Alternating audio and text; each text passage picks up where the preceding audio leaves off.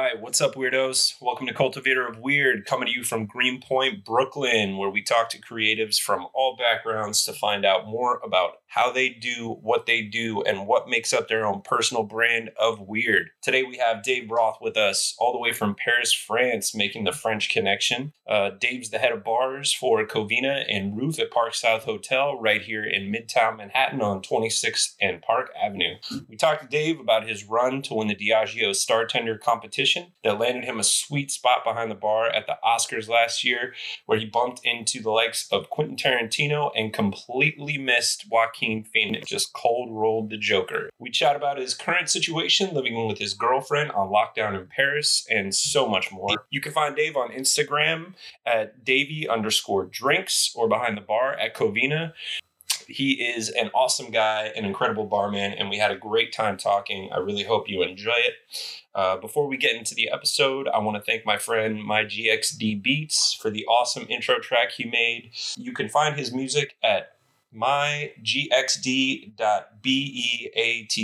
on Instagram. Um, really hope you enjoy this episode and all of the other ones we are getting ready to release. Um, you can find us wherever podcasts are uh, Apple, Spotify, Anchor. Um, and we'll be releasing episodes once a week, if not more. And uh, yeah, enough of that. Let's uh, let's get to this first episode. I had a great time talking to Dave, and I really hope you enjoy it.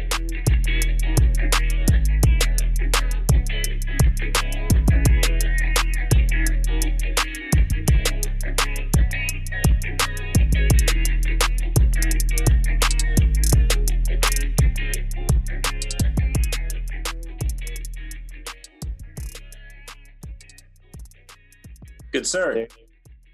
Can you hear me? Yeah, I got you. All right. What's going on? Uh, I am here in Paris, France. I've been here for a month. Uh, there are worse places to be. Like the sun's about to go down in our little neighborhood. Nice. Um, and I am just sitting here wondering when it's going to be okay to come back to the U.S. Cuomo seemed very confident today that they're flattening the curve, but uh, still would not give anybody any definite information on travel and or leaving their fucking houses. So um, I don't think you ever met my roommate, and you and I worked together a couple years ago. Do Yeah. you need me to turn up or no? no, no, no, you're good. Okay. Um, he works for the Department of Office um, Emergency Office Management in Bergen County, New Jersey, where I live. And uh, he's like, dude, do not come home. It hasn't even spiked yet. And then after it spiked, it still has to come down. He's like, what What are you doing? And even then, because he's OEM, I'm I have to self quarantine for 14 days. Yep. So I'm, I'm looking at three to four weeks, probably still at least, before I even decide to come home. And I'm not going to lie to you, I got it. I got it kind of made here with my girlfriend. We got a little place to stay. The markets are open. I can go for a run. There, there is a lockdown and there are a lot of restrictions, but I would rather be here than Bergen County, New Jersey, or, or even worse, New York City. Why fly back into the storm? You know what I mean? Yeah, yeah, yeah. I mean, I so I I guess uh, if for a lot of reasons, I'm curious how you're able to pull this off. But like, are you guys are you guys um, still able to collect uh, unemployment and everything over there? Or are you being paid still from your gig? Like, what's going on? My my job cushman concepts has always been really good to me. Um, i seem to fucking luck out somehow. I took my vacation the week of the virus coming in. Um, so i took like one week of pto paid time off Mm-hmm. and they my flight got canceled and then work was going to work laid everybody off. So the whole building is shut down um, and they were going to pay i think whatever else pto they could. I am not able from outside the united states to claim unemployment. I tried online. Not going to happen. I can't get any i can't get through to anybody. I sent an email. They have hundreds of thousands of emails to go through. So i check every couple days. Um, I've even thought about asking somebody from back home just to fill it out for me Sure. from an IP address that's in the US. But the last thing I saw yesterday, and I took a picture of it, was, or a screen grab or whatever, was whenever I can get home, and this isn't verbatim what they're saying, this is what I'm saying. When as soon as I can get home and file and I have my date that I'm actually laid off, they'll be able to pay me back. I'm not in a rush to get that money. It would be nice. I, I seem to be maybe a little bit better off financially than some people, but still, that money is going to go by real quick with mortgage payments, the car payment I just put off, any other bills. Everything I'm doing right now for last month has been on my credit card bill. Yeah. So I got to pay for it somehow. I'm lucky that I'm not sweating watching my my my bank account go down. Yeah, yeah. Because when I get home, I can be like, I can I can cry poverty. I've been stranded in Paris for it's probably going to be a total of you know almost two months. That's wild, and man. That it's again, it's you know I feel anxious to get home sometimes, but to what? What am I getting home to? I would be doing this there, and then I would be freaking out because my girlfriend's from here. She's she lives in Paris. That uh, is she okay? How's she eating? Is she sick? You know what I mean? And she wasn't uh, too healthy when I got here, and we went to the doctor and she had some symptoms where it was a respiratory infection that was really bad, but it wasn't coronavirus. So, you know, you got to kind of pick and choose your battles. And right now I picked to not be back home freaking out about her over here and kind of just fighting the boredom over here. And again, it, it could be worse. I think they're a bit more ahead of the curve, but like yeah, I said, yeah, we, yeah. we, we can go out for a walk to the market. We got to have like a special piece of paper saying that we're going out to the store and, and it, you know, it lists the date and it lists the time and you will get fined if you're out just dicking around.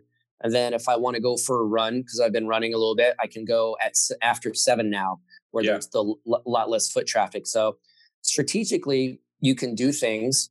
And if you want to just go for a walk around the neighborhood, you probably could. You're not going to get stopped, but just write it down on a piece of paper. But people are getting fined because they're like blowing it off and they're going to the parks. And if you can be a little bit smart about just to get out of the fucking house or hey you go this way i'll go this way we'll meet back up just to be in a small space with somebody you love for a long period of time could be a definite fucking game changer and deal breaker but you, you got to kind of figure it out. It weighs a toll man it really does. I, I, I don't know if you guys are are able to get the news from from over here but uh, what you were saying about people getting fines and stuff um, for for hanging outside uh, the governor of california just told people in LA that, or it might have been might have been the uh, the one of the council members in LA, but they instituted a law that says that if you they're they're giving rewards to people now for uh, ratting out their neighbors if they're outside in in like social situations or having barbecues or doing anything like that. You can get a reward for for snitching on people, which is a, completely uh, um, d- diminishes even more um, the idea of community that's already been kind of shattered, but adds an element of like this sinister nature to it, where you're like, all right, so I, I I can't go outside and see anybody, but the people I can view through my window, um, I, am going to snitch on them and and you know gain some whatever min, minutia financial gain from. And it, I just found it so petty and stupid, man. I mean, the the police are out there doing their thing, and rightfully so. You know, Cuomo instituted the fines here and doubled them for people outside being social. They've closed down every social kind of like basketball courts, playgrounds, all that stuff, and I think within reason, that's all you can do and leave people their, their, devices. But that really blew my mind today, man. Um, yeah, there's a bit of a de-evolution here, but I think it seemed like the U.S., from what I'm gathering, just really hasn't taken it as seriously as some other countries. And where we are in our little section of Paris, it's nobody's really doing anything. You know what I mean? It's they're they're walking to the store. They're getting, and again, we're not in an area where we can go to Costco or Walmart and get a lot of things. I'm yeah. not buying.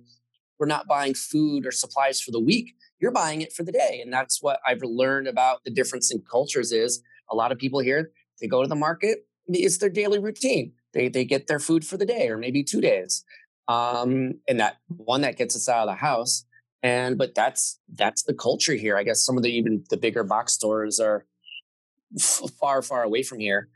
But I'm like the, the apartments here in Paris aren't even set up for that kind of, I wouldn't say hoarding, but mass, you know, uh, accruing of of of supplies. Yeah, yeah. When yeah. I when I saw toilet paper and I didn't need it, I'm like, let's get it. She's like, why? There seems to be plenty. I'm like, let's just get it right now instead of tomorrow going, hey, we should have got it yesterday. So sure. supplies aren't that bad, but the later you go to the store, the less choice you have and right now, it seems like things are are being replenished quicker or people aren't hoarding as much. Um, toilet paper, wine, beer, some of the you know the best choice of meats. People are going early to get the best things, but it's still not that bad. Um, would I imagine? And I check in back. I check in with my friends from New York. I check in with my friends from New Jersey. I check in with my friends from Connecticut about what's going on. And like that toilet paper thing is is it's it's so preposterously hilarious and not even in, in a funny way. You're like, oh my god, like that's just that should be a fundamental. You know, I mean, healthcare I mean, and something to wipe your ass with. Well, simply the fact that like there, there was never so you know when the news broke and all of this kind of started to go out, uh, kind of uh, go crazy.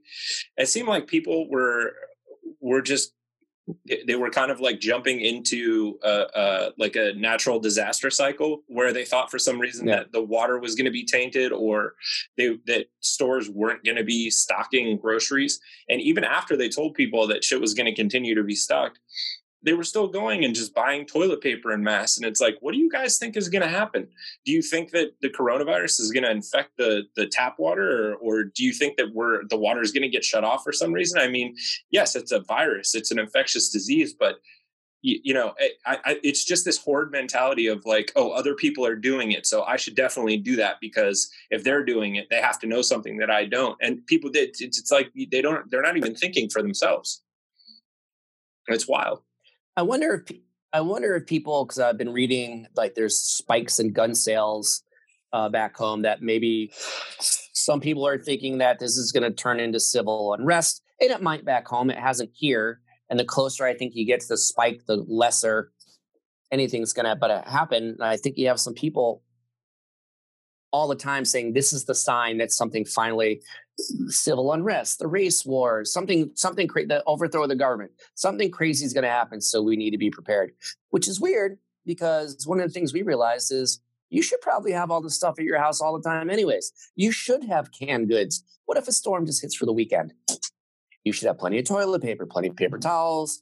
Uh, you should have canned goods, a can opener. You should kind of be prepared, albeit maybe on a minor scale than this, but not freaking out you know what I mean? Because if everybody didn't freak out, it would be like a calm, cool, collected cue. Yeah. Not it, I need to kind of speaks to this this uh this new culture change and uh, um uh, uh you know this this new direction that things have taken where everything is kind of instant gratification and you can basically order every supply you need weekly to your house from Amazon or like buy anything you need on Seamless if you want to eat at the end of the night. And you're i mean you're absolutely right especially in a place like paris where you know the refrigerators aren't as big and the pantries aren't as large. It's like they didn't build the the, the apartments or homes there that way because they're a more you know frugal uh, society they they do that because they go and they buy what they eat they make it and then they go to the market the next day there's cheese shops and butcher shops and you know i mean it patisseries. I mean, you don't go out and buy a month's worth of, of groceries. You go out and pick up what you need for the next couple of nights, and then you you do that it, rinse and repeat.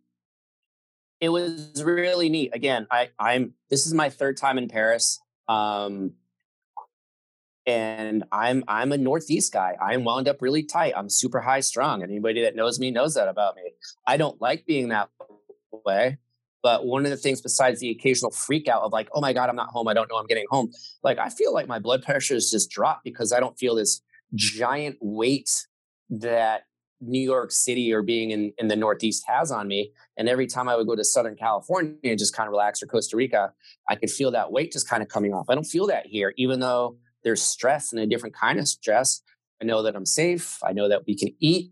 And it just felt nice to have this kind of I wouldn't, I don't even know if it's a laissez faire attitude, but just like, okay, what time do you want to go to the market? What do we feel like having? It's, yeah, it's just definitely more of a daily thing as, as opposed to stressing out about the whole week. And I really, I really, really like that because it's kind of, I wouldn't call it culture shock, but I'm like, the cultures are just different where it's nice to go to the store. It's nice to say hi to your butcher. There's a pharmacy, a boulangerie, uh, a, a, bakery, uh, a bakery, um, a butcher shop on almost every corner or every other corner. And like, you know, I found out quickly where the best bakeries were. And that's important. People Yeah. walk around with baguettes all the time here. And as a character of the French people, I found out quickly that baguettes are fucking delicious. You buy two because you're going to eat one on the way home. hundred percent. it- and you know what I mean? And and that's it. And you just kind of eat, and that it's it's. I really enjoy this style, and I would Yeah. like to see uh, more of it when when this is over. But um, yeah, when my girlfriend comes to New York and the United States, you know, she's kind of blown away. Like we went to Wegmans, and the store is humongous.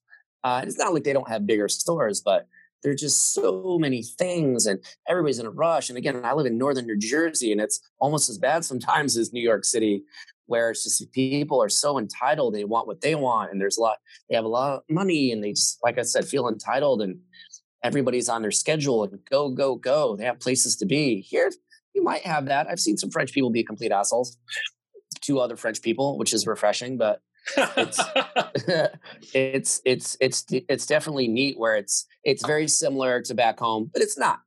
And i think comparing new york to anywhere or paris to new york or london tokyo to new york it's it's kind of fun that new york is so amazing and there's so many shitty parts too but that's part of its charm but what if they could just tone down the shitty parts just un petit peu just a little bit you know what i mean? It would be nice might make For it sure. a nicer place to be Man, I, I you know I don't know that we ever talked about this, but I, I I did live in I lived in Paris for like two months right after college, and I was studying there, and uh, that was one of my absolute favorite things about the city in general is just cruising by places and legit having to stop because I saw some shit in a window where I was like, I need to put that in my body right now. Uh, that needs to be Yeah.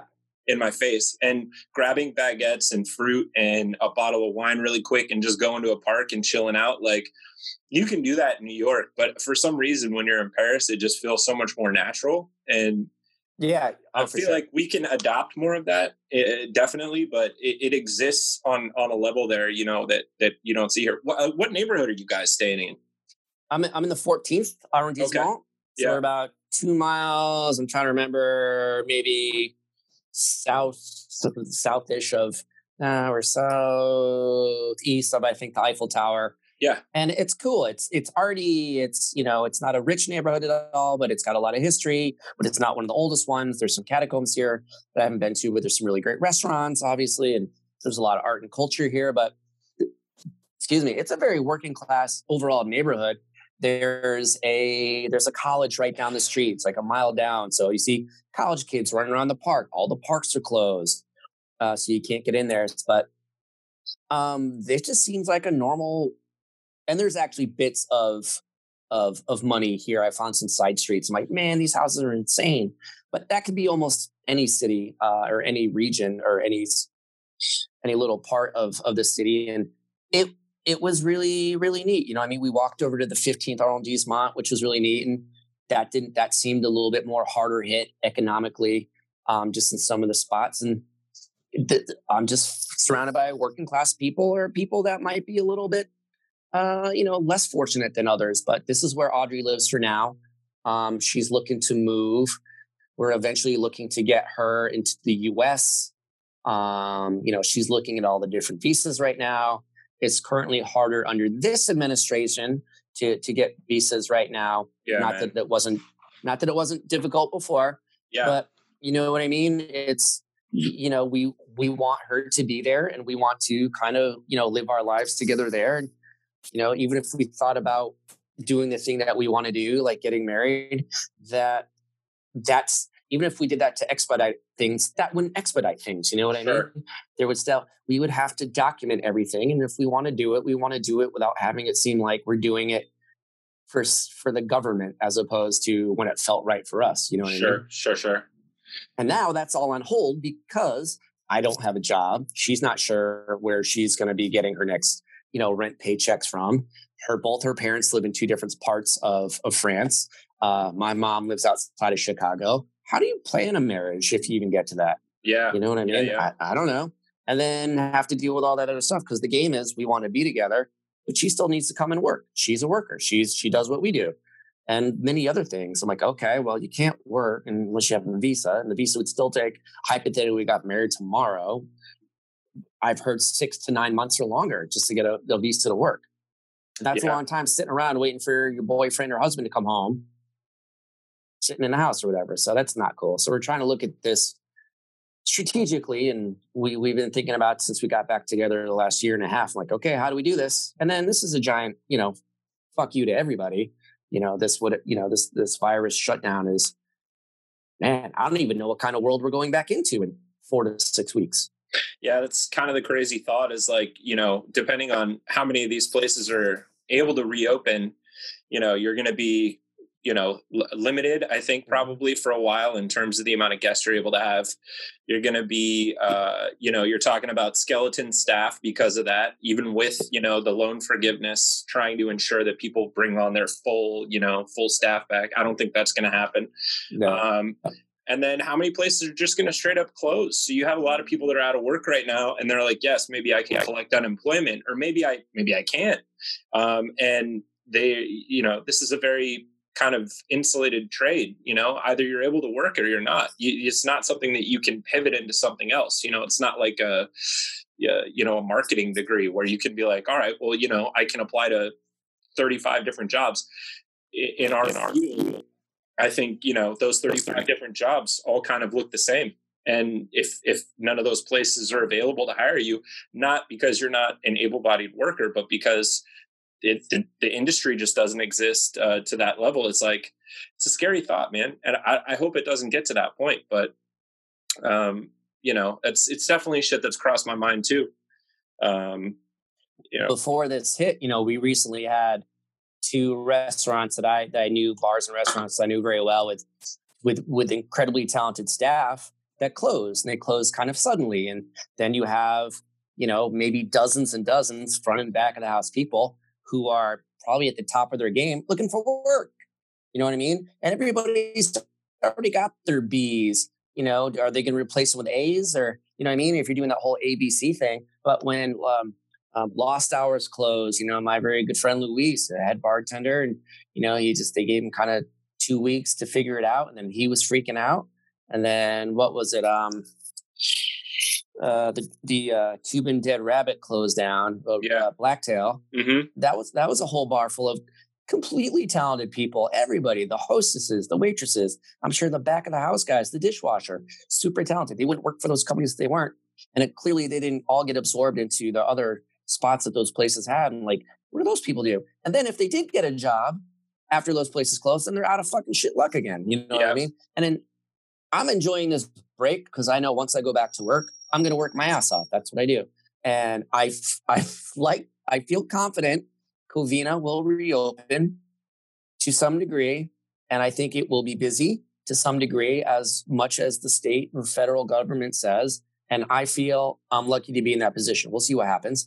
But other people not so sure. You know, I'm wondering about the roof. I'm wondering about, oh yeah, I'm wondering about my my immediate friends and coworkers, people that you know. How are they? How is this all going to unfold? You know yeah, what I mean? Well, just I don't know because we didn't do this at the beginning. Uh, uh, just kind of bring me up to speed on what you've been up to. I know you just won a really uh, dope cocktail competition. Like, what what the last like six months has been like for you before all this shit hit. So things have been good for me. Covina has been um, always very busy. Um, we have a good team there. I felt like a really good fit. Um, they encouraged me to travel and take classes and compete. Um, I'm very competitive by nature. Um, and I entered the Diageo Don Julio 2020 Star Back competition. I didn't tell you at first was, and it was like a day competition and Don Julio cocktails. Um, there were four markets, I think Miami, Houston, New York, and Chicago.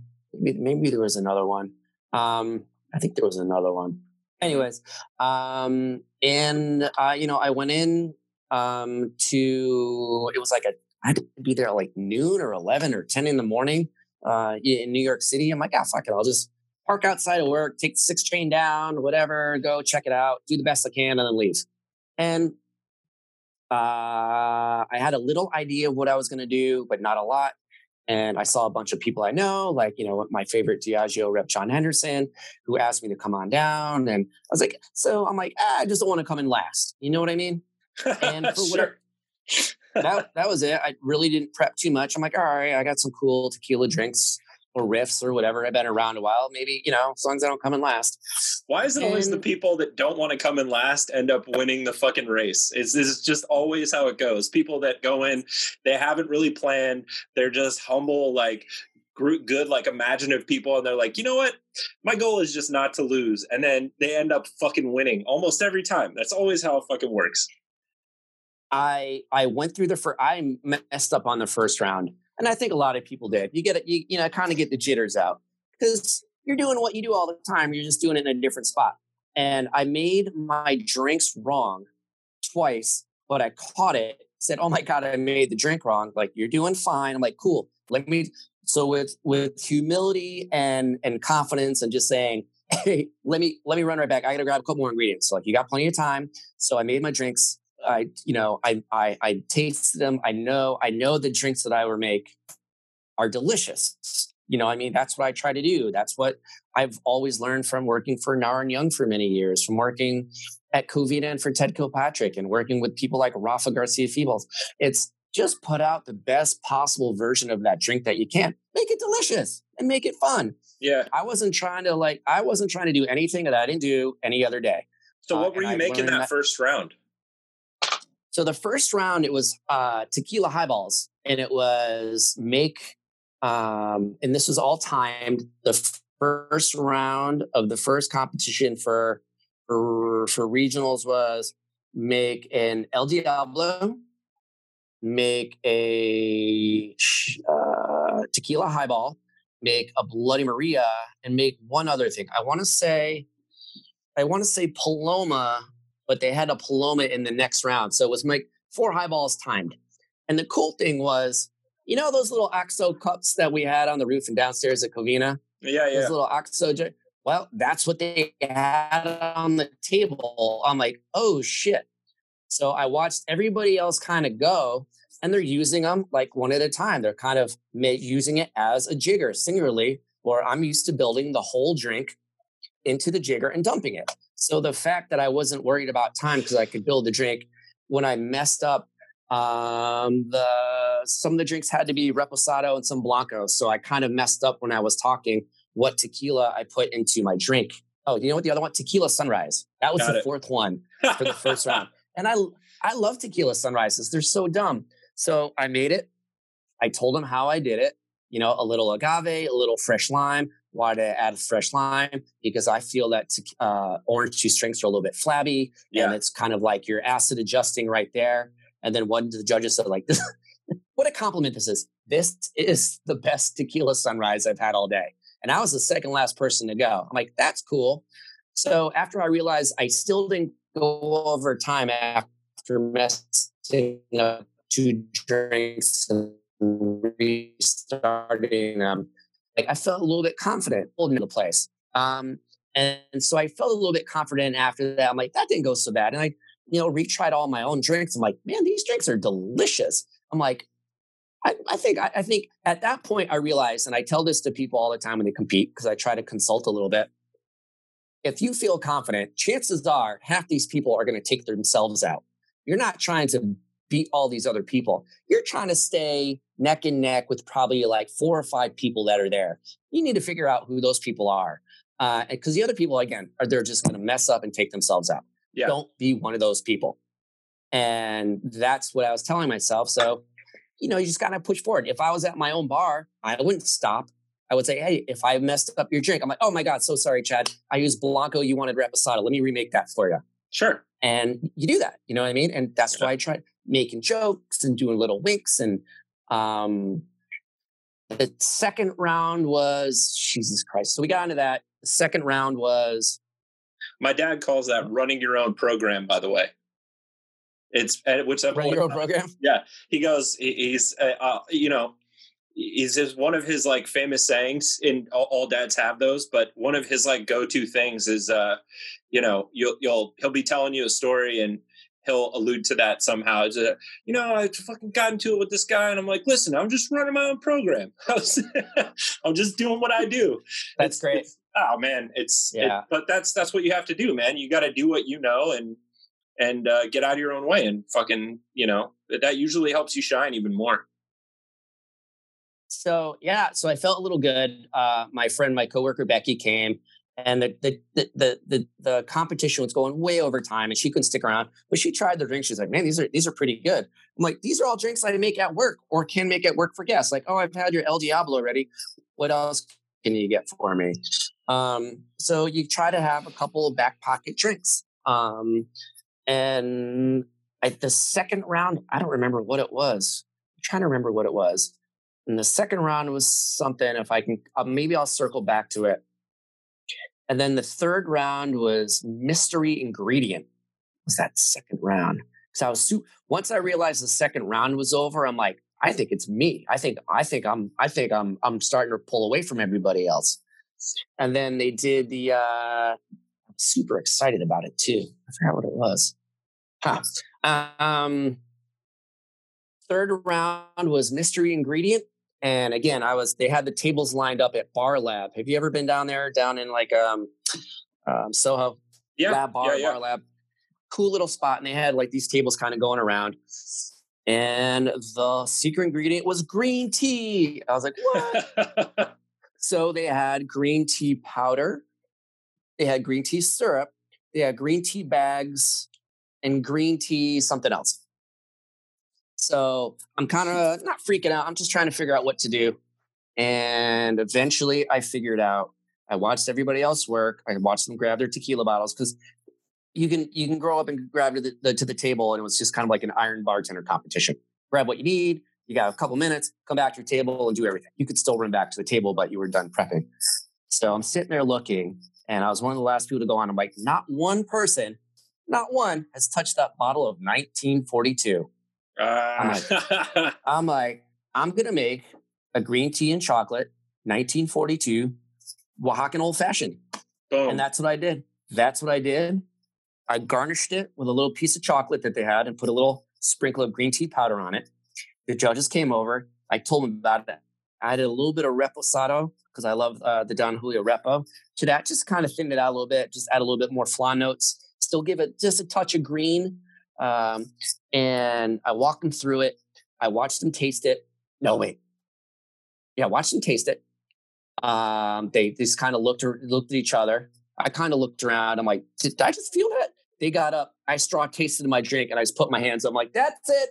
I knew I had it. I knew I had it. And, and well, yeah, I was just like, so people, and as soon as I just walked away, I'm like, damn, I fucking nailed that. And then I walked, and then a bunch of other the other bartenders ran over and straw tasted my drink. I'm like, oh, that's a good sign right there. So I turned out winning winning that one, which is it felt really good. Won a bottle of 1942. My roommate and I drank most of it that week. It's delicious tequila. So that got me into the finals, and they weren't telling you what it was. Uh, they're like, it's a red carpet event with Charles Joly, I'm like, and people like, um, which I wouldn't find out till after was, you know, people like um, Sean Kenyon were going to be there and Leo DeGroff, and they're all part of the same clique. And I was like, man, I've met those guys before, and maybe not. No, I have met Sean before. I'm like, man, that's that's that's the guys I want to get in with. If they're like, hey, we need somebody in New York City to help us with Bar Five Day or something like that. I want I want my name to be on their lips. So my goal was to win that competition, not for the sake of winning, but for the long term of how do I get how do I let Andy Seymour know that I'm a guy he can count on to do events for him, whether it be the Oscars again or the Grammys or whatever it is that he's working on. Um, I want to I want to be in his stable of bartenders. So that was my end game. And then came the finals again at Bar Lab, um, probably like two weeks later. And it was three rounds again. And it was myself, somebody from Houston, somebody from Miami, somebody from Chicago, and I don't know, maybe LA, San Francisco. All right. So nice. Okay. And I looked over and it was a bunch of kids. And I'm not saying that like I just realized like, man, I'm the old man here. I probably have a lot more experience. Uh not cocky about it, just sizing up, going, okay. Um three rounds. Um what the fuck was it? It was another fun highball round, I think. And then round two was a celebration cocktail where you could do anything. And then the third one was, I think, dealer's choice. Man, I don't even know. And then I was like probably midway through to go on out in the first round. I made my drinks and I realized the bartenders again were having difficulty with the tins. Like they were one, they had tin on tin. I always bring my own tools to a competition. Uh, it was tin on glass. You get up, you do your presentation, like, hi, I'm so and so. And a bunch of the bartenders had back of the house experience, which is amazing. I don't have that. I'm jealous. Sure. But what they didn't have was years and years and years of front of the house experience of, you know, what happens when your when your tins, you know, it gets stuck together. You don't bang it a, uh, bang it against the table, which I think two or three of them did. Oh God. Um, yeah, and uh, they were just, you know, and that sent them over in time, and that gets you flustered. And at that point, I realized out of the five, my out of the four other people here was probably me and one other dude that were going to be there.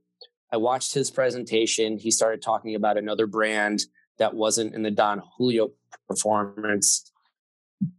Put his drink down, like um, freaked out a little bit. I'm like, "Hey man, can I talk to you for a second? He's like, "Yeah, what's up?" I'm like, "Why would you?" You know, the Don Julio competition, right? I'm like, he's like, "Yeah." I'm like, "Why would you talk about that other brand that isn't in the Diageo portfolio when you can been talking about the Don Julio brand just like that, but you didn't. You barely mentioned Don Julio. You talked about this other brand." He's yeah. like, "Fuck." I'm like, "Come on, man, you're here. Are you here to win or not?" So um, I had been encouraged to learn more about the brand, learn more about Don Julio Gonzalez, learn more about bottle shapes, anything to sprinkle in little like know the brand without like sound like you're reading off a like a spec sheet. Sure. So we did that. Everybody's drinks were pretty good. I tried my first highball. I don't remember what it was. It was no, that was the first one was the Paloma, and I nailed it. I loved it. Wasn't getting fancy with the glassware, not fancy with the garnishes. Um, the second drink was celebration cocktail and you could do anything with that and like i don't know what to do so i watched everybody i watched somebody do a foam canister that didn't work during the competition so i don't know if that's something that that bartender did all the time at her bar but she couldn't get the canister to work so she went over time so again oh, no. i'm watching bartenders take themselves out of the competition mm-hmm. one by one one by one um, again going over time and i had the advantage where this just felt very naturally to me i have the oxo cups one guy made one drink instead of two because he had to make two for everything. Um, one for presentation, one for tasting. And again, a lot of it was just like watching bartenders just use these OXO jiggers where it's meant to be built the whole drink into the jigger as opposed to doing it, you know, one thing at a time, half ounce of this, three quarter that. So I was trying to tell people as I'm going and trying to pull away, hey man, these are you can build your whole drink. I'm fairly confident. You do this all the time. Build your whole drink in the cup while you're talking fill it up, and then you can kind of see where you're at, and then dump it. That way, you're not worried about where you are.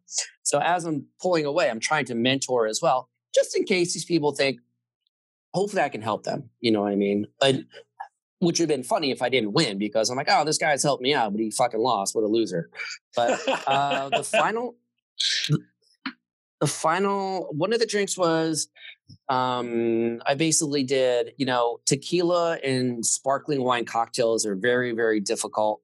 So I decided to take the flavors that are of a traditional Mexican punch. Again, take Don Julio 1942, turn it into like a champagne cocktail because it's more more cognac notes than anything. Mm-hmm. And I smoked the glass with a cinnamon stick. So I lit the cinnamon stick, kind of like put the smoke underneath, uh, made the drink with the little coops and you know, way under time again, and the, the drink was absolutely delicious. And oh, we had we had to bring an ingredient from home. Fuck, what was it? So that that was really neat. That drink landed really well as well. Um, just I don't even remember the last one, man. There was just so many. I remember I brought a secret ingredient from home, but it wasn't a homemade ingredient, and I made a drink with that. Uh, no, it's coming back to me uh, called Viva Gonzalez. It was like, um, yeah, I think it was based on a Mexican revolutionary. Um, uh, uh, uh, and the movie was called Viva Zapata, and that was about a Mexican revolutionary. And I talked about how Don Julio Gonzalez was also a Mexican revolutionary. So I might have made I might not have made the the best drink every time, but I knew it was scoring points on those little droplets of knowledge. Sure. And and and that was really neat as well. So I wish I could remember what the other one was. And then at the very end, I think it was three guys, two girls. Um, I felt it was between. I felt clearly I was way ahead of everybody, but I felt that before and lost. And I'm like, hey man, it's between me and you. I feel, but you never know. There was a very attractive young lady there, and sometimes they're looking for marketability over anything else. So when they read the name, I was very relieved. And that was it. So that was that was me. And what they finally find up to Charles Joly was one of the judges that the star back competition was to be a star bar back for Charles Joly at the Oscars. Um, and they flew me out to LA. I met Charles there. We were there. The Oscars were on a Sunday night. I got there, I think, on a Thursday. Went out, met a buddy of mine um, Danny that uh, works there as a bartender. He just we went out. We went out to EO in in LA, and it was so weird that LA closes at what time did it close? One o'clock every night. Two o'clock. Yeah, closed yeah. so early. And then I met Charles Joly the next day, and it was literally two and a half hours, two and a half days of like ten to twelve hour days of batching, batching cocktails for all the stations that Andy Seymour and uh, what's it, Liquid Labs, um, um, Tyler Hudgens, and you know um, a couple of people came by. So Charles, so I was just kind of like the hanger on, helping out, and then people like Sean Kenyon and Leo DeGroff came by, and they're they're they're this they're, they are this wrecking crew, just getting things done. And I was happy to be a part of it. And after the two and a half days, we got up really early, went out drinking every night afterwards, as one does in LA with those guys. Sure. And, and we was their Airbnb was a 10 minute walk from the theater. Um, we worked the Roosevelt, the governor's ball, which is literally like the next door over. As soon as the Oscars were over, they opened the other door. Everybody, everybody filed in, and um, we were suited up. I was exhausted, and they they counted down to. They were kind of announcing over the intercom, the PA, what who was winning what, and all of a sudden it was over. They opened the doors, and hundreds of people in ball gowns and celebrities filed in, and I was very fortunate to be one of. I thought I was bar backing. I was a bartender. I was bartending with Andy Seymour, Tyler Hudgens, and uh, and Charles Joly, and I did that for a couple of hours, and it went by so fast, and it was so busy, and they were wearing tuxes. I was wearing a nice black suit, which had to look immaculate at all times. It was surreal. One of the first people we saw at the bar was um, Quentin Tarantino. I looked up and saw Quentin Tarantino talking to. Nobody came to talk to me. They're like, "Hey, I want to talk to Charles. He's, he's the chap. You know what I mean? Tall, good-looking guy, and uh, you, you know that was it. And he was doing that, and him and him and Tyler and um, Andy were just you know you know running the whole show. And I was like, "What do you want to do?" I'm just trying to do whatever I can for him, like just man this section, and it was really neat. And then it was over.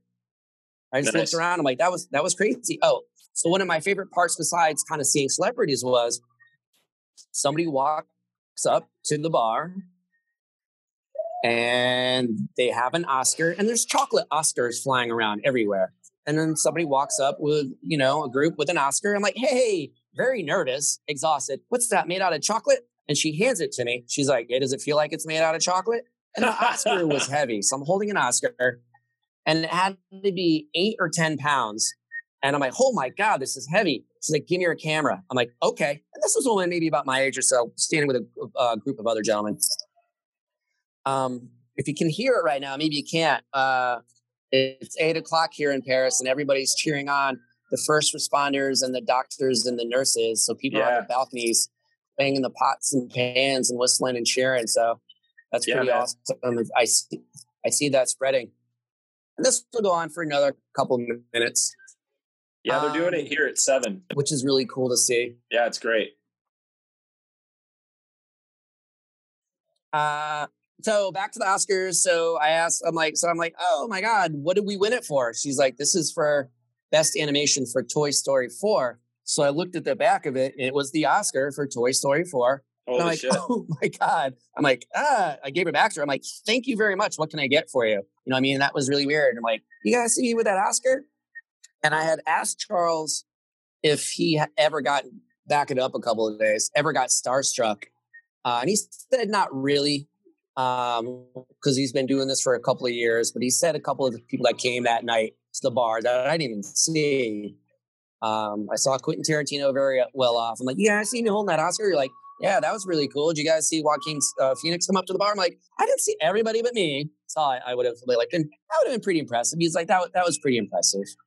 Where I don't know, every it was just really super cool.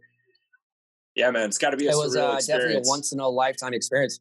Yeah, yeah, yeah, yeah, you know, you're walking around the, that that that arena for for days and two and a half days, and in a matter of hours, it's all over, and it's just like the drinks were amazing, and like you know, how these guys executed. It was just it was awe inspiring on that level, on that level of thousands and thousands and thousands of batched out cocktails at different stations. I was like, man, that was it. I want to. If you guys ever need any any hands again, I'll be there. Sure. Super impressive.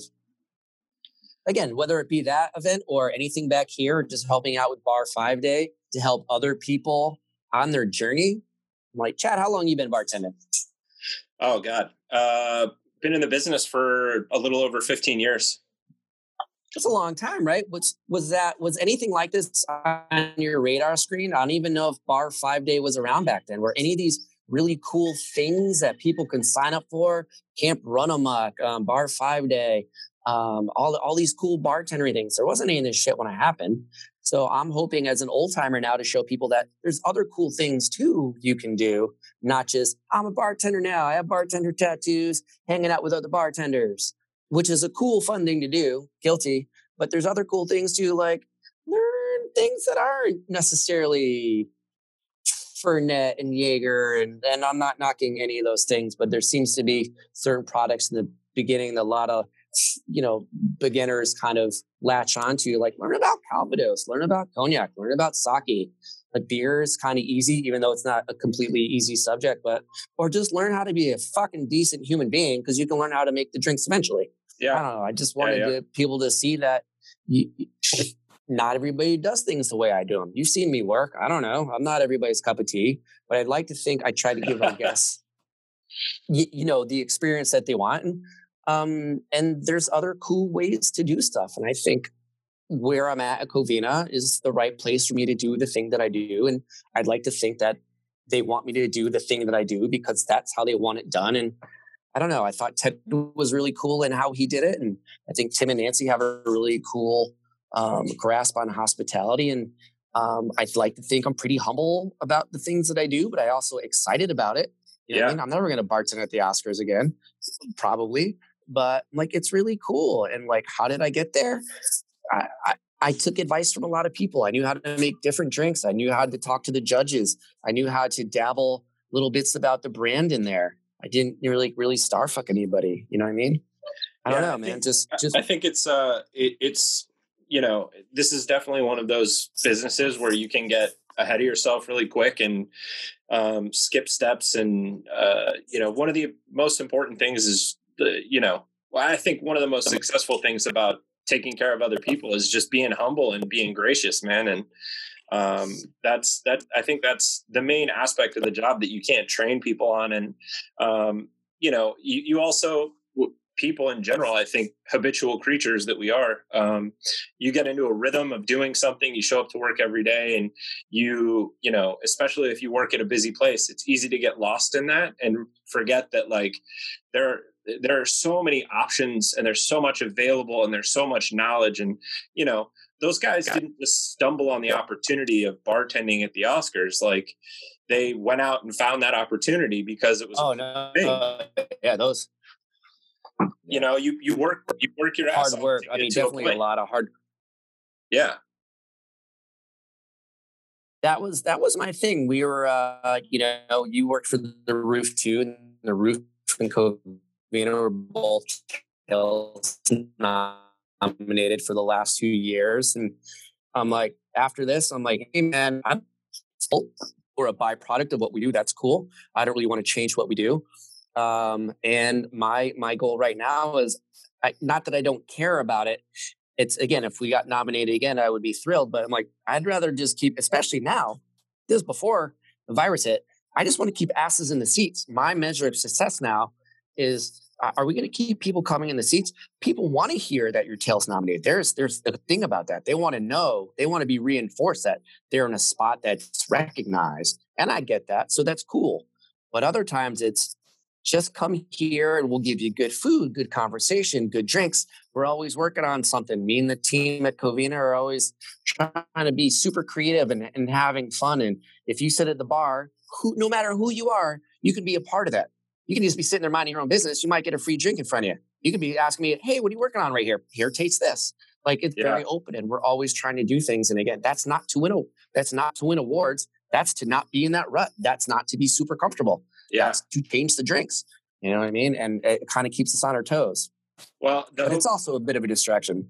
The hope, I think, uh, for everybody is that you know we're going to come out the other side of this, and that people are going to have a real need and necessity again for you know person to person connection and want to get back out and experience those things and and and really are yearning for it and and and and not be terrified of you know some you know foreign consequence of being out in a social situation. So hopefully we can get to that point because i i mean i that's people i think uh uh in and guests in particular are the reason that you know we do what we do. The drinks are a byproduct and they're they're definitely amazing and they're the creative outlet but like the the uniqueness of dealing with people at the scale that we do and meeting people every day and interacting with our colleagues like that's i think why you really get into the trade ben is just the guest interaction. And you know the cocktails are are amazing and incredible and they keep they keep you challenged and you know but it's still i think a byproduct of service it's it, it is it is a fantastic uh, creative outlet but a byproduct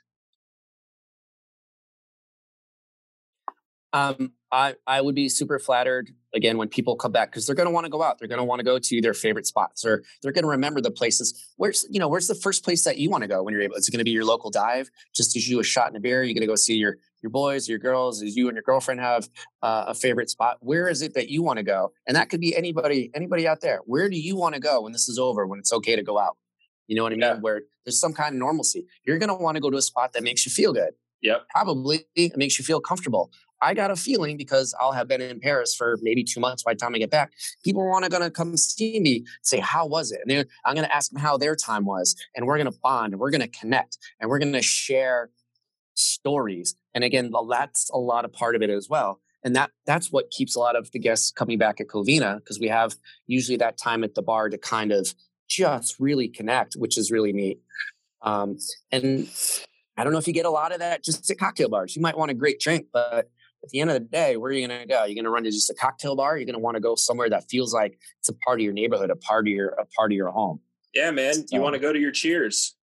Yeah, and I'm hoping Covina is that cheers for a lot of people. We've seemed to have been doing very, very well for the last couple of years, and you know, I'm excited to see the roof. I think the roof, you know, it's it's going to be challenging. I mean, what can you do with a rooftop bar after after the scare? Is going to be limited in parties, or how are you going to try to pack that that roof and make money um, when that's what it does yeah. um, for maybe half the season. And I'd like to see how it all unfolds. But you know that that group is very very creative, so we'll see. And I don't know. I, I'm just very happy where I'm at because I just see it being the most user friendly of the versions of food, drinks, conversation. Yeah, yeah, man. Well, I, I really, uh, it, it been fantastic catching up with you, man. And I, I hope you're uh, you're able. I, I, know you're doing well over there, but I hope you're able to get back here soon because uh, I know a lot of folks probably miss you, including myself. Um, if you want to shout out anybody right now uh, that, in particular, in New York that you haven't talked to in a little while, go for it. Uh, Luis Hernandez, Rafa Garcia Febles, um, Jesus Christ, all my whole my crew at Covina, Tim and Nancy Cushman, Naren Young, a lot of people I've been kind of thinking about and that I'm kind of reflecting about what got me to actually be here in Paris.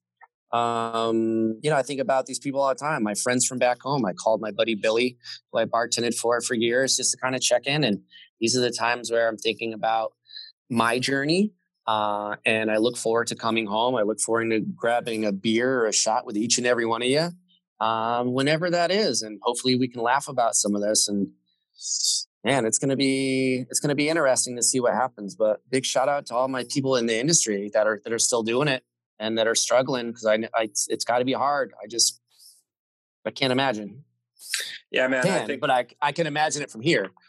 I think uh, the the fortunate thing about the the hospitality business, uh, I think that works in our favor in times like this more than any other trade is is the the sense of family and community. And I, I've the outpouring of help that's come from people on Facebook and the groups and guys like Luttrell and you know uh, all the, all the industry reps that have put these pages together of of you know condensed resources and you know community funds and and you know uh, tip jars online. I mean it, it is really fantastic to see that and you know uh, the amount of reciprocation that's going around and people looking out for each other. And even even beyond that i think what you said is absolutely correct that you know sometimes the best thing for somebody that's been isolated for a month now is a phone call just to check in. Hey what's up? How are you? I just want to make sure you're okay. And it doesn't need to be a bartender. Yeah. it can be an owner that you know is uncertain about their future you know somebody you've worked for in the past but it, it's so important right now to do that. Yeah. Yeah man I'll, I'll, say that to anybody that's listening right now. If you're thinking if there's anybody you can think of you're like i haven't talked to that person well fucking call that person. Absolutely brother. All right man we'll hang in there. Uh, it, will be great to have a beer with you when you get back into new york and uh, thanks again for your time. I really appreciate it man. Chad thanks for having me man. I'll see you soon. Take care. All right brother. You too. Bye-bye. Peace